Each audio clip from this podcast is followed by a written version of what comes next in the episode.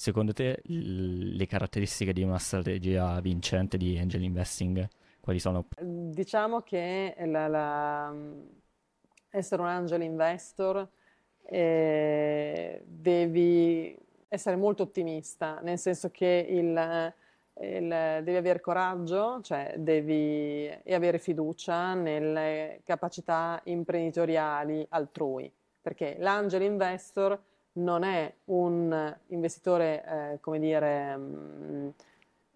aggressivo o predominante, è un investitore che si affianca all'imprenditore o all'imprenditrice e cerca di condividere, quindi fare proprio uno sharing di quelle che sono le sue esperienze in maniera non opprimente, ma proprio di condivisione, quindi di discussione con l'imprenditore o l'imprenditrice su cui ha investito. Ciao Antonella, benvenuta, grazie davvero per essere qui, grazie per aver accettato l'invito, lo apprezzo molto. Come stai? Bene, grazie a te, sono contenta di partecipare a questo podcast, mi piace. Ho sentito i precedenti ospiti e mi sono piaciuti, quindi grazie. Grazie mille, benissimo. E dunque tu sei CEO di Doorway. Doorway è una piattaforma che è nata con l'obiettivo di rendere più accessibile il venture capital, renderlo più accessibile quindi anche a piccoli investitori. Infatti tramite Doorway con un check minimo, se non sbaglio, chiunque praticamente può investire in una startup che è attivamente in fundraising. Sei soddisfatta finora dell'impatto che siete riusciti ad avere?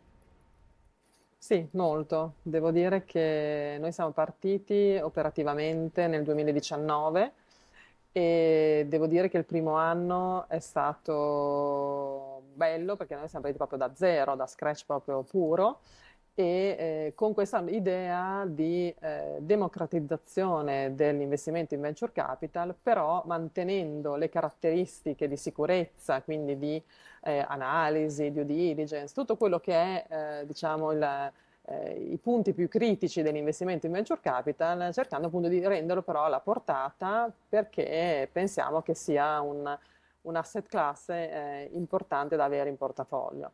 E dal 2019 siamo partiti, poi chiaramente c'è stato il Covid, abbiamo avuto difficoltà, abbiamo anche un po' dovuto modificare il nostro modello, perché il nostro modello prevedeva degli incontri fisici di presentazione delle startup e chiaramente col Covid questo non si poteva fare. Però devo dire che l'anno 2020 è stato anche, nonostante il Covid, molto interessante, perché poi le persone hanno capito l'importanza degli investimenti in innovazione. Certo. Quindi devo dire che da un lato il Covid ci ha penalizzato, ma d'altro canto ha favorito la digitalizzazione e la presa di coscienza del fatto che gli investimenti in innovazione sono imprescindibili. Tra l'altro, se non sbaglio... Il post-Covid è stato, sono stati 2 anni in cui si è raccolto tantissimo capitale, molto di più rispetto agli anni precedenti. Quindi... Certo, esatto, perché lì c'è stata le 2 azioni combinate, un po' appunto di questa presa di coscienza da parte degli investitori anche privati di questa importanza, e l'importanza della diversificazione, di quello che può essere l'impatto vero di un investimento in innovazione sulla nostra vita vera, perché se pensiamo il vaccino del Covid l'ha creato una startup. E poi contemporaneamente c'è stato questo grandissimo boost che ha dato Cassa Depositi e Prestiti attraverso CDP Venture Capital, che con un'azione sia con investimenti diretti sia con investimenti su fondi di fondi ha dato un ulteriore impulso a quello che è il mercato dell'innovazione in Italia. Questo l'ha fatto con una grande lungimiranza anche politica, per cercare di chiudere il gap che l'Italia ha avuto storicamente rispetto ai paesi europei, non parliamo dei paesi anglosassoni. Sì, va bene, certo, e devo dire che questo sicuramente rimaniamo ancora indietro rispetto anche solo a una Francia, rispetto a una Spagna, che investono molto più di noi, però intanto noi abbiamo superato nel 2020 e 22 i 2 miliardi, che insomma sono già, comincia già a essere una cifra interessante. Certamente. Che comunque ha un impatto. Chiarissimo, chiarissimo. Senti, sono curioso di chiederti, mi hai detto che operativamente siete partiti nel 2019 con Doorway, no? Ma prima di Doorway, cioè, raccontaci un po' un attimo come ti sei avvicinata tu al venture capital, come è nato questo interesse per questo settore, per l'ecosistema startup in generale, e magari se ci sono stati, non so, degli eventi che ti hanno proprio avvicinato a questo mondo, a questo ecosistema.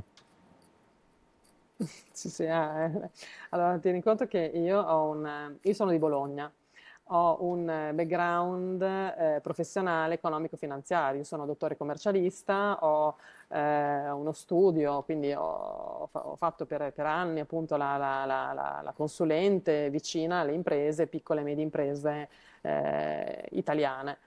E un giorno ho incontrato un mio caro amico bolognese, eravamo in montagna e lui mi ha detto: ma tu conosci i business angel, tu conosci gli investimenti in startup? E io, da professionista, era il 2016, io francamente non ne avevo mai sentito parlare. Allora lui mi ha invitato alla prima, diciamo, una riunione di questa associazione di business angel, Italian Angels for Growth, e mi ha detto: perché non vieni a vedere? Vieni a vedere e magari ti interessa. Al che io e mio marito siamo andati a Milano, ed per noi è stato un fulmine, nel senso che abbiamo assistito alla presentazione di tre team imprenditoriali che appunto raccontavano a questa platea di professionisti, manager, eccetera, la loro idea imprenditoriale. Un pitch praticamente. Con una padronanza. Il pitch, era assolutamente un pitch, non avete il pitch, però con una padronanza di numeri, di visione, di strategia, che ti assicuro è difficile trovare nell'imprenditoria, tra virgolette, tradizionale. E da lì mi sono lasciata proprio conquistare completamente, perché ho detto: ma allora c'è un mondo di nuova imprenditoria che non necessariamente è giovane, molti sono giovani, ma non necessariamente sono giovani, che hanno una visione al di là, diciamo, dell'imprenditoria tradizionale, su cui noi comunque siamo un paese forte, perché ha l'industria, eccetera. E da lì mi ha conquistato. E a quel punto mi sono chiesta: ma se io, che comunque mi ritenevo una persona, tra virgolette, attenta alle novità, anche al contesto economico, perché sì, giustamente sì. Come commercialista, cioè come professionista, ho detto: se io, che appunto sono attenta, non conosceva minimamente questo ambiente, questa opportunità, ho detto: come è possibile renderlo invece comune, farlo conoscere, cioè far attirare più persone a questo tipo di cosa, perché è veramente affascinante, impari tantissimo, è come vedere il futuro mentre si sta svolgendo. E allora da lì, insieme ad altri soci, abbiamo detto: ma come facciamo? Nel frattempo era venuta fuori la normativa sull'equity crowdfunding, che è una normativa che consente di, come dire, di sottoscrivere online, quindi con un processo digitale, quelli che sono quote, strumenti finanziari emessi da società. E allora abbiamo cercato di combinare, come dire, la tecnologia con quello che era invece il background professionale di Angel, perché nel frattempo io sono diventata una business angel, ho fatto i miei investimenti, eccetera, e quindi dopo da lì ho cercato di costruire quello che ho costruito. E Doorway è, come dire, è il risultato di quella giornata, ecco. E quanti anni sono passati da, ecco, questo tuo incontro e poi l'effettiva creazione di Doorway? Ah beh, diciamo che la Doorway, come la conosciamo adesso, è nata dopo 2 anni. Nel 2018 abbiamo chiesto l'autorizzazione Consob, no, molto veloce. Molto veloce. Il mondo cambia velocemente. Sì, rapidità di esecuzione proprio presa alla lettera. Ma in realtà è la caratteristica, diciamo, che contraddistingue da quello che vediamo, che contraddistingue gli imprenditori migliori, quindi ottimo. Vediamo, cioè, non me lo dico da sola perché... No, te lo dico io. Ma grazie, no. Ascolta, tornando su Doorway, appunto, ci sono delle caratteristiche che vi differenziano da una piattaforma di crowdfunding? Cioè, voi come operate nello specifico? Allora sì, noi siamo molto diversi dalle diciamo principali o comunque dalle altre piattaforme. Allora noi ci siamo ispirati come modello di, diciamo, di sia di business che di validazione come approccio a due grandi modelli. Il primo modello è quello del club di business angel, quindi quello che fanno i club di business angel, come investono, come validano la struttura, la società, che tipo di come dire, supporto danno alla società investita, e quindi diciamo il primo pilastro è creare qualcosa di simile a un club di business angel. Okay. Il secondo modello è una piattaforma invece israeliana, che si chiama OurCrowd, che è stata una pioniera in questo tipo di investimenti, che è appunto quello che utilizza la tecnologia e utilizza in qualche modo il network di fondi di venture capital di una nazione che sicuramente è molto veloce in questo tipo di investimenti, a favore dei propri investitori. Noi abbiamo cercato di fare un mix di quelle che sono queste due proposizioni di valore, cercando di tirar fuori il meglio e quindi distillando il meglio. Il meglio per chi? Il meglio per l'ecosistema e l'investitore, perché io sono del parere che noi parliamo di investimenti, quindi parliamo sempre di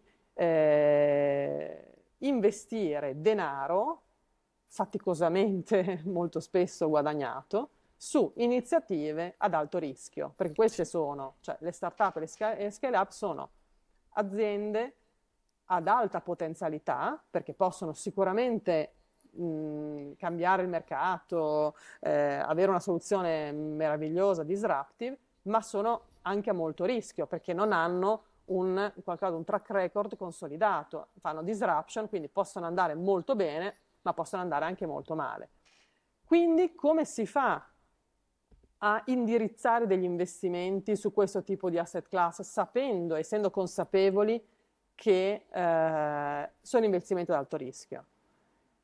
A nostro modo di vedere, appunto, cercando di capire quelle che sono le best practice di questo tipo di investimenti. E cosa significa? Significa fare una selezione accurata di quelle che sono le società da portare in fundraising, quindi da presentare una platea di investitori, basata su che cosa?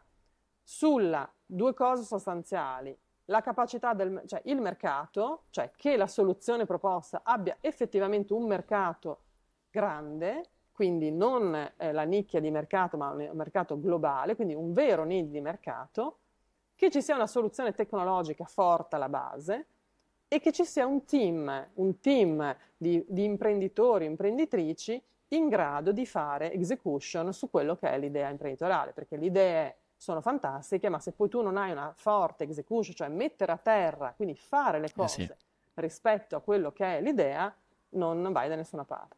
Quindi noi cerchiamo attraverso Doorway, di mettere in piedi un processo che consenta da un lato la validazione, la due diligence, una negoziazione di un contratto di investimento che tuteli gli investimenti di minoranza, perché ricordiamoci che noi siamo soci di minoranza, e quindi soci di minoranza è in balia, tra virgolette, comunque è molto spesso, cioè devi lasciare il pallino imprenditoriale a chi fa l'imprenditore, ma devi avere un minimo, come dire, bilanciamento di controlli che consenta all'investitore di minoranza di avere comunque un suo peso. E poi tutto il post investimento. Molto spesso altre piattaforme dimenticano il fatto che sono investimenti di medio-lungo periodo, e quindi l'investitore deve avere, come dire, una reportistica puntuale deve essere informato su quello che succede dell'azienda su cui ha investito, perché è sano. Ci deve essere una sana dialettica tra investitore e società target, e perché è un inizio anche di educazione finanziaria e di ecosistema che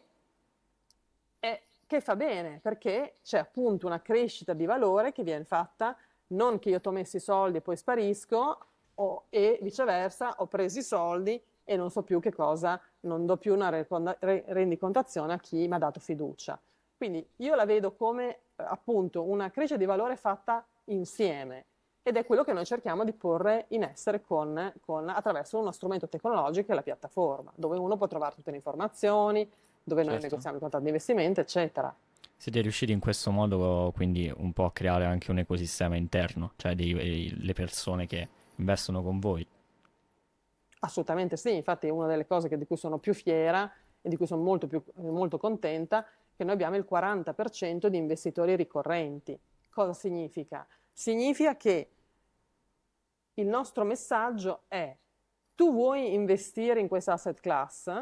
Bene, noi te ne diamo la possibilità, però altra cosa fondamentale è la diversificazione.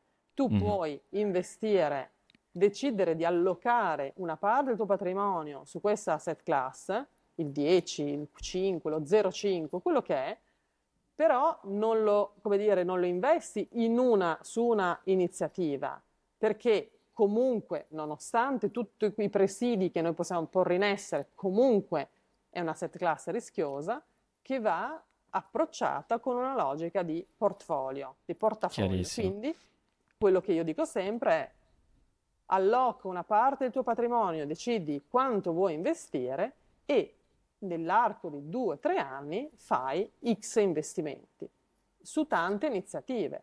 Poi puoi scegliere tu il settore, lo stadio di sviluppo, a seconda di quello che è la tua confidenza. Magari il manager tecnologico preferirà magari investire su un B2B di tecnologia, dopo uno se lo sceglie.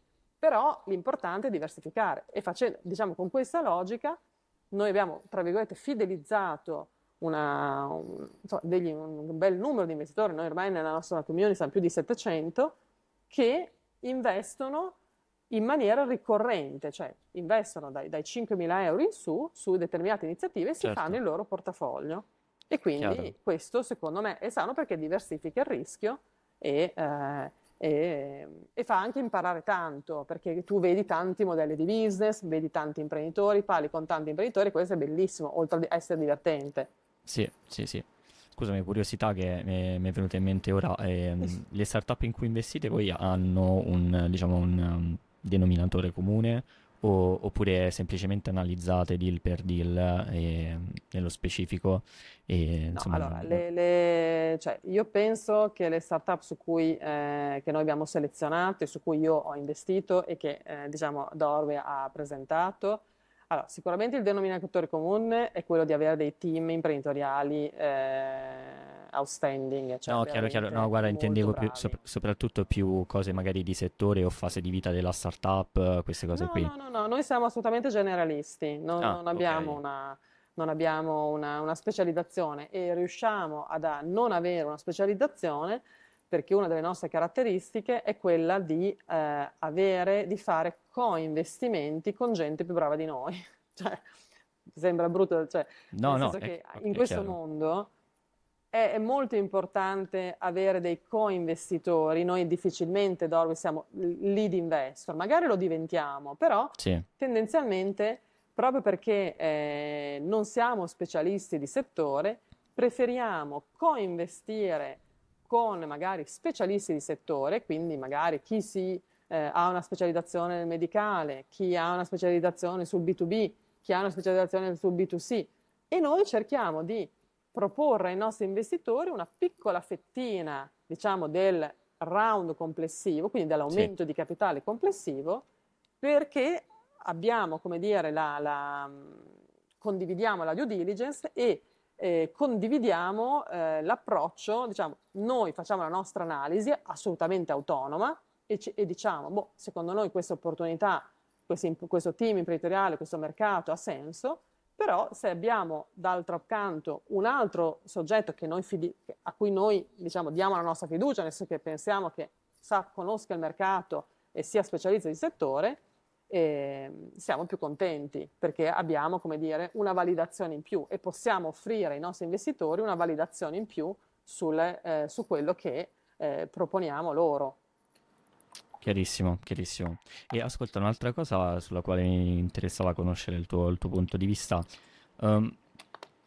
Secondo te, quindi in sintesi, perché un piccolo investitore comunque dovrebbe considerare di più il venture capital come asset class, e alla fine quali sono i motivi per i quali questa asset class ancora non è così diffusa, e se ci sono se hai visto, ti sei resa conto che ci sono magari delle idee sbagliate o comunque qualcosa nel panorama comune non è chiaro, non è arrivato bene. Allora, secondo me i motivi per cui un investitore, un piccolo investitore, ma anche non necessariamente piccolo, perché io so di tantissimi, no, certo. Tantissimi che non investono in venture capital, il principale ostacolo è il rischio. Cioè il rischio, okay, chiaramente sono due motivi. Uno è il rischio, che ovviamente sono investimenti rischiosi, ad alto rischio. E l'altro punto critico è la poca liquidabilità dell'investimento.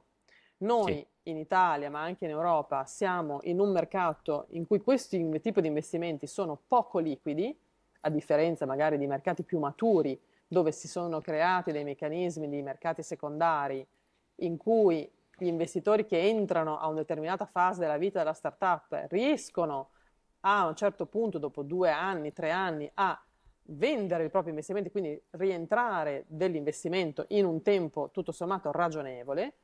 In Italia ed in Europa questo ancora non è avvenuto. In Italia in particolare perché la liquidabilità delle quote è molto costosa, burocraticizzata, devi andare da notaio, che molto spesso, come dire, impedisce o comunque limita molto la circolazione delle quote. Quindi i limiti, secondo me, sono rischio, ma quello può essere anche, come dire, superabile, perché comunque ci sono i benefici fiscali sulla detrazione, eccetera. E la seconda, invece, la illiquidità dei titoli. Però, qui voglio dire, perché invece dovrebbe investire? Perché, per 3 motivi. Uno, perché è una asset class che potenzialmente dà un rendimento che altre asset class non danno. E questo proprio è statistica. Essendo anche più rischioso. Esatto, quindi per beneficio, costo, rischio e rendimento sicuramente ha più appeal. Secondo, perché ti dà detrazioni fiscali importanti, cioè tu investi 10 e ti prendi il 30% come minimo di detrazione fiscale su quello che hai investito, che è un rendimento secco subito che tu usi in dichiarazione dei redditi. E poi, che non è ultimo, ma secondo me ha molto senso, è quello di costruire una nuova economia, cioè tu vedi a chi dai i soldi, vedi cosa viene fatto dei tuoi soldi, vedi come cresce l'azienda che tu hai sostenuto, e questo è un valore che fa tornare, come dire, a livello, come dire, di economia reale, che tanti dicono l'economia reale, ma qui hai veramente l'impatto di quello che tu puoi fare con i tuoi soldi su un'economia che vedi e che quindi puoi anche in un qualche modo indirizzare, perché magari se tu con i tuoi investimenti decidi che vuoi sostenere solo imprese con una governance, per dire, femminile, oppure che abbiano un impatto positivo perché hanno scarso impatto ambientale, eccetera, tu lo puoi fare e lo vedi, lo monitori e fai tutto quello che... E quindi questo da investitrice per me è una leva molto potente, perché io ho impatto diretto su quello che è la mia economia che mi circonda. E questo, se una persona tutti magari si lamentano, invece sappiamo che certe cose le possiamo, come dire, prendere in mano noi e decidere di farle.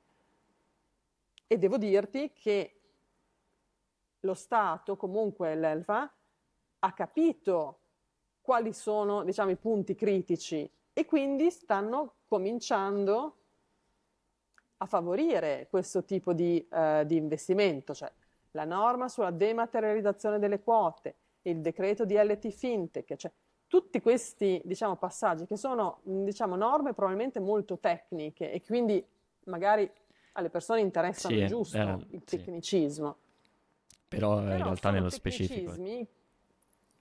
Esatto, che hanno poi un impatto effettivo, perché se io per la vendita della mia quota non devo darla al notaio, non devo spendere 500.000 euro, ma lo faccio con un click, è un impatto, perché certo, è un risparmio economico che mi consente magari di fare più iniziative, più investimenti.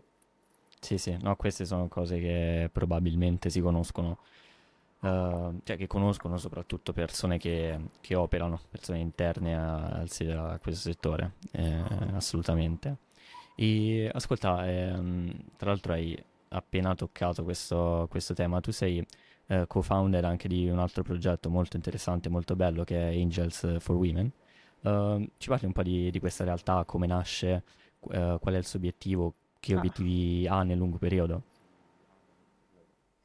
Allora, Angels for Women è stata, cioè, non fondata solo da me, evidentemente, esatto, ma è stata cofondata da un gruppo di business angel donne, con il supporto anche di una corporate che è AXA, con l'obiettivo di favorire l'investimento di angels, quindi di soggetti. Cioè, chi è un business angel? Un business angel è una persona che investe proprio patrimonio su startup e insieme all'investimento mette a disposizione le proprie network, le proprie competenze a favore della startup stessa. Abbiamo visto che le startup, diciamo, a guida femminile o che trattano, diciamo, problemi femminili sono un po' le cenerentole degli investimenti in venture capital, non solo in Italia, in tutta Europa, ma direi in tutto il mondo. Cioè, raccolgono investimenti di rischio circa su un 10% rispetto a quello che è l'investimento complessivo. Quindi sappiamo che il mondo del venture capital in questo momento è ancora un mondo molto maschile. Ok, quindi noi ci siamo trovate e abbiamo cercato di capire come poter favorire l'investimento da business angel donne, e quindi con una chiara connotazione di sostenere l'imprenditoria femminile, quindi le start-up a guida femminile o che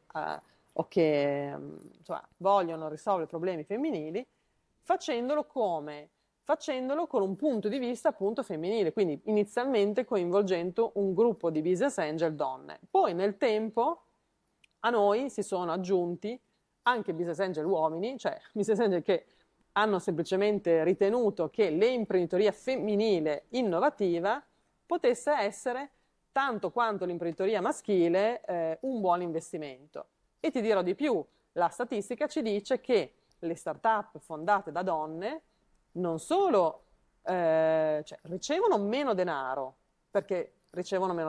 ma sono più brave a usare questo denaro, tant'è che il rendimento rispetto al capitale investito è più alto. Quindi, ripeto, adesso siamo ancora all'inizio, però insomma la nostra idea era quella di creare un pool, anche come role model, come cercare di far capire sia le business angel, perché non tutti sanno chi è una business angel, cosa fa, cosa non fa, e quindi cercare di entrare in evidenza, essere messi in evidenza per poter attirare quante più business angel donne che possano a loro volta sostenere ancora più imprenditrici che hanno comunque bisogno di supporto economico sicuramente, ma non solo, perché molto spesso c'è proprio anche un gap imprenditoriale di coscienza di sé,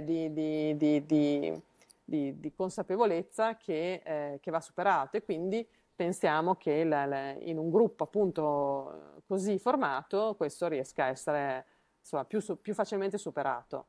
E quindi certo. Siamo, adesso è un gruppo che ormai ha quasi raggiunto le 100 persone, e abbiamo fatto, mi sembra, una decina di investimenti, forse qualcosa di più, e siamo legati comunque ai club di Business Angel in tutta Europa.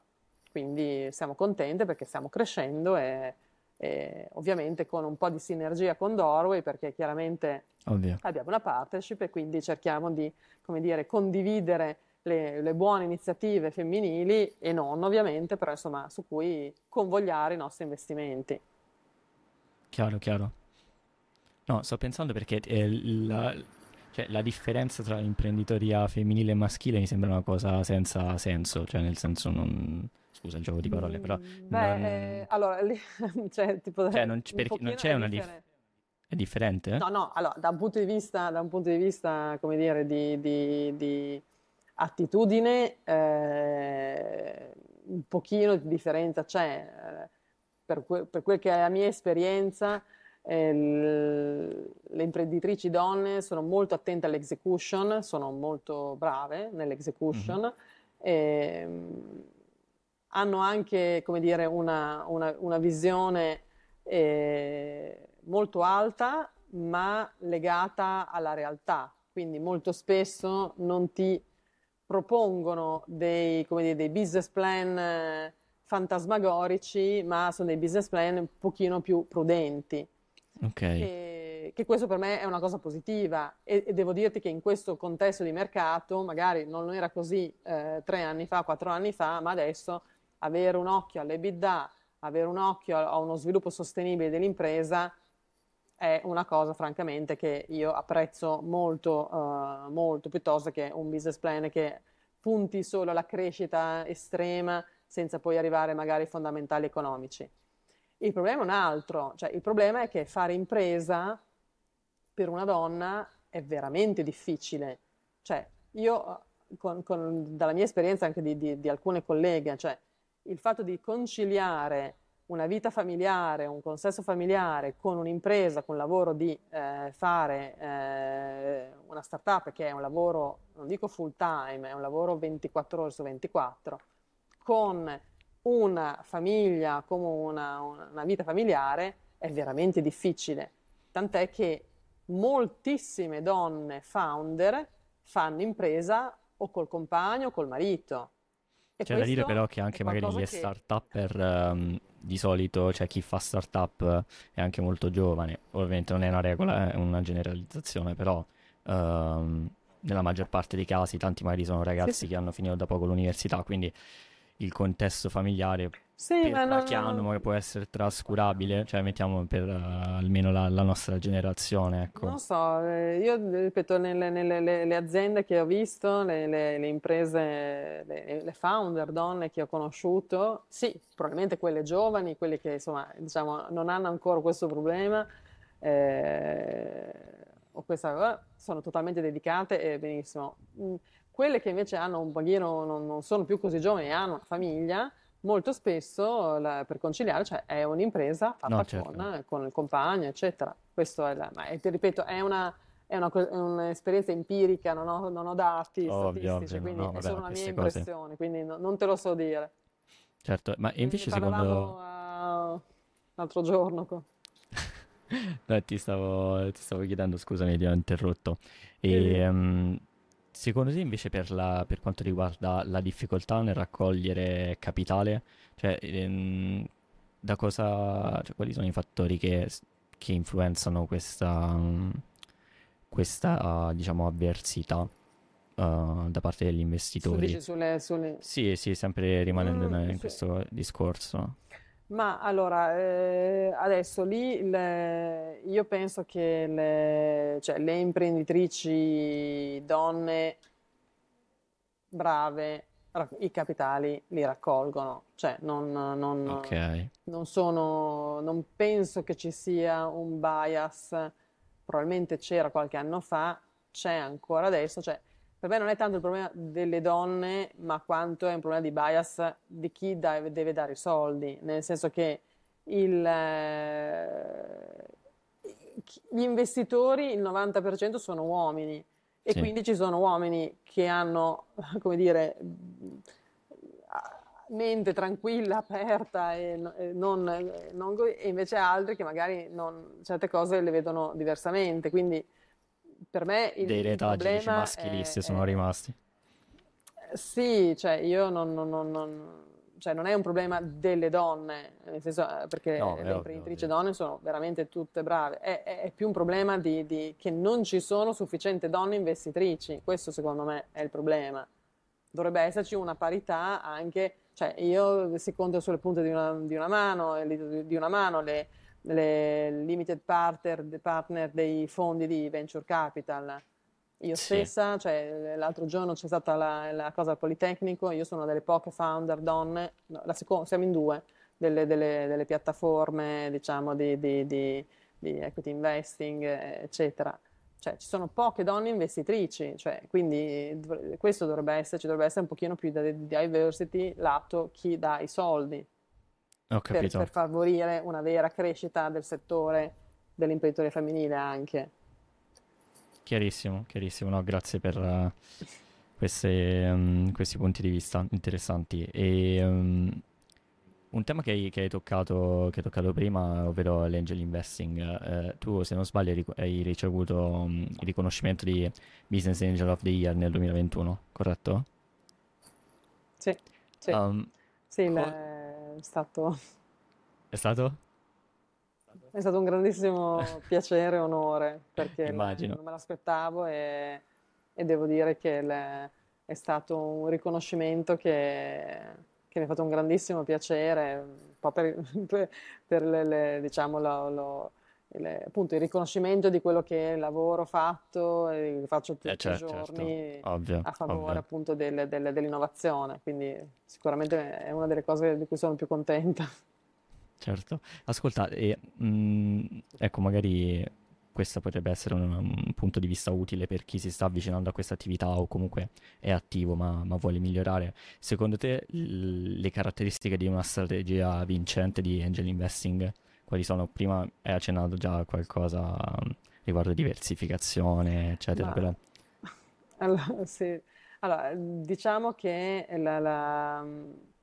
essere un angel investor devi essere molto ottimista, nel senso che devi avere coraggio, cioè e avere fiducia nelle capacità imprenditoriali altrui, perché l'angel investor non è un investitore aggressivo o predominante, è un investitore che si affianca all'imprenditore o all'imprenditrice e cerca di condividere, quindi fare proprio uno sharing di quelle che sono le sue esperienze in maniera non opprimente, ma proprio di condivisione, quindi di discussione con l'imprenditore o l'imprenditrice su cui ha investito.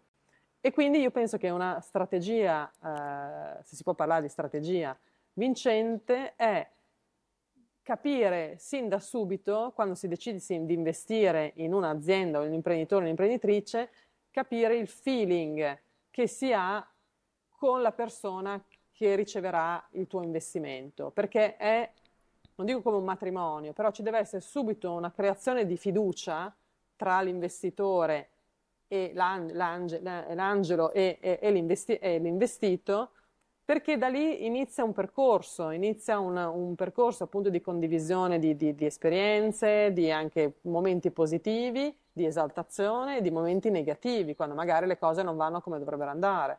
E quindi quello che dico sempre è, prima fai una fotografia, cerca di capire proprio da un punto di vista di pancia se la persona su cui stai investendo ti piace, se hai i tuoi stessi valori, se hai il tuo,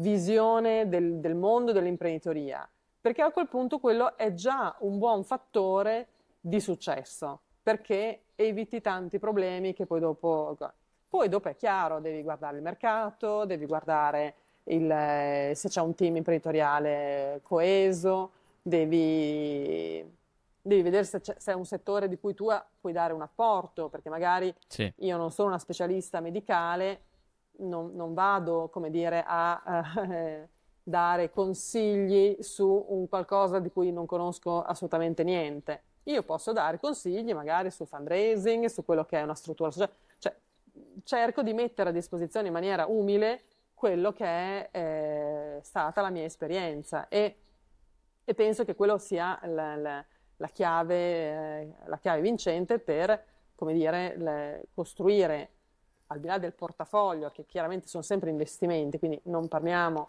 di beneficenza, però deve essere sempre legata in base alle tue attitudini personali, cioè qualcosa che a te piace, che ti interessa, su cui vuoi fare un approfondimento, settori che, e su cui tu puoi dare un minimo tuo contributo. Probabilmente anche quindi, il fatto che tu comprenda la tecnologia o il lavoro che sta facendo una startup aiuta moltissimo. Assolutamente sì, assolutamente sì. Dai, cioè, io quando parlo di condivisione di esperienze, cioè da Angel Investor tu impari tantissimo, è come fare un master nel giro di 2 settimane, non so come dire, cioè avere dei colloqui, a vedere quello che stanno facendo questi imprenditori, imprenditrici, cioè è veramente capire cosa sta succedendo nel mondo, dove sta andando la tecnologia, dove cioè, vedi il futuro. Adesso si sta parlando di intelligenza artificiale, ma magari ci sono persone che sono anni che lo stanno facendo, magari in sordina, e nessuno, come dire, diceva niente. Adesso c'è questo bellissimo progetto di Buono che hanno fatto sul nucleare. Parliamo di qualcosa di veramente che avrà degli effetti fra 20 anni, ma lo stanno finanziando adesso, e quindi veramente vedi con delle finestre di visione del futuro che, se non fai questo mestiere, come lo chiamo, non ce l'hai. E per quello che dico, quante più persone dovrebbero vederlo, perché è importante. Chiaro. Grazie mille. E ascolta, prima di concludere ti chiederei un po', per chiudere il cerchio a questa conversazione, secondo te qual è quindi l'impatto che riesce e che deve avere il venture capital alla fine dei giochi? Io penso che il venture capital sia la leva per costruire un'economia migliore. Io penso che la sostenibilità, cioè l'innovazione, non possa essere slegata a una economia sostenibile. Noi abbiamo, cioè il venture capital, che appunto è investimenti capitali di rischio in società che hanno dei modelli di business nuovi, quindi con tecnologie disruptive. Penso che sia importante che questo tipo di investimenti venga veicolato su aziende che abbiano un impatto positivo sull'economia e che quindi siano sostenibili. Noi vediamo proprio in questi giorni quello che sono gli effetti climatici e quello che, insomma, vediamo quello che è stato costruito da anche un'economia tradizionale. Ecco, io penso che il venture capital, se venture capital buono, possa sia in grado di finanziare quelle che sono le aziende del futuro e che possano avere un impatto positivo e possano cambiare in meglio la nostra economia. Quindi io penso che, al di là dell'impact investing che ha veramente questa funzione, ma io penso che in generale il venture capital, se indirizzato appunto su delle startup di un certo tipo, possa essere il motore per un'economia migliore, più sostenibile, più inclusiva e ovviamente innovativa. Assolutamente d'accordo. Grazie mille, Antonella, veramente. È stata una bellissima conversazione. Grazie veramente per essere venuta, per essere stata ospite. Grazie a te per avermi invitato. Spero di aver dato un minimo di contributo. Assolutamente. Ciao Antonella.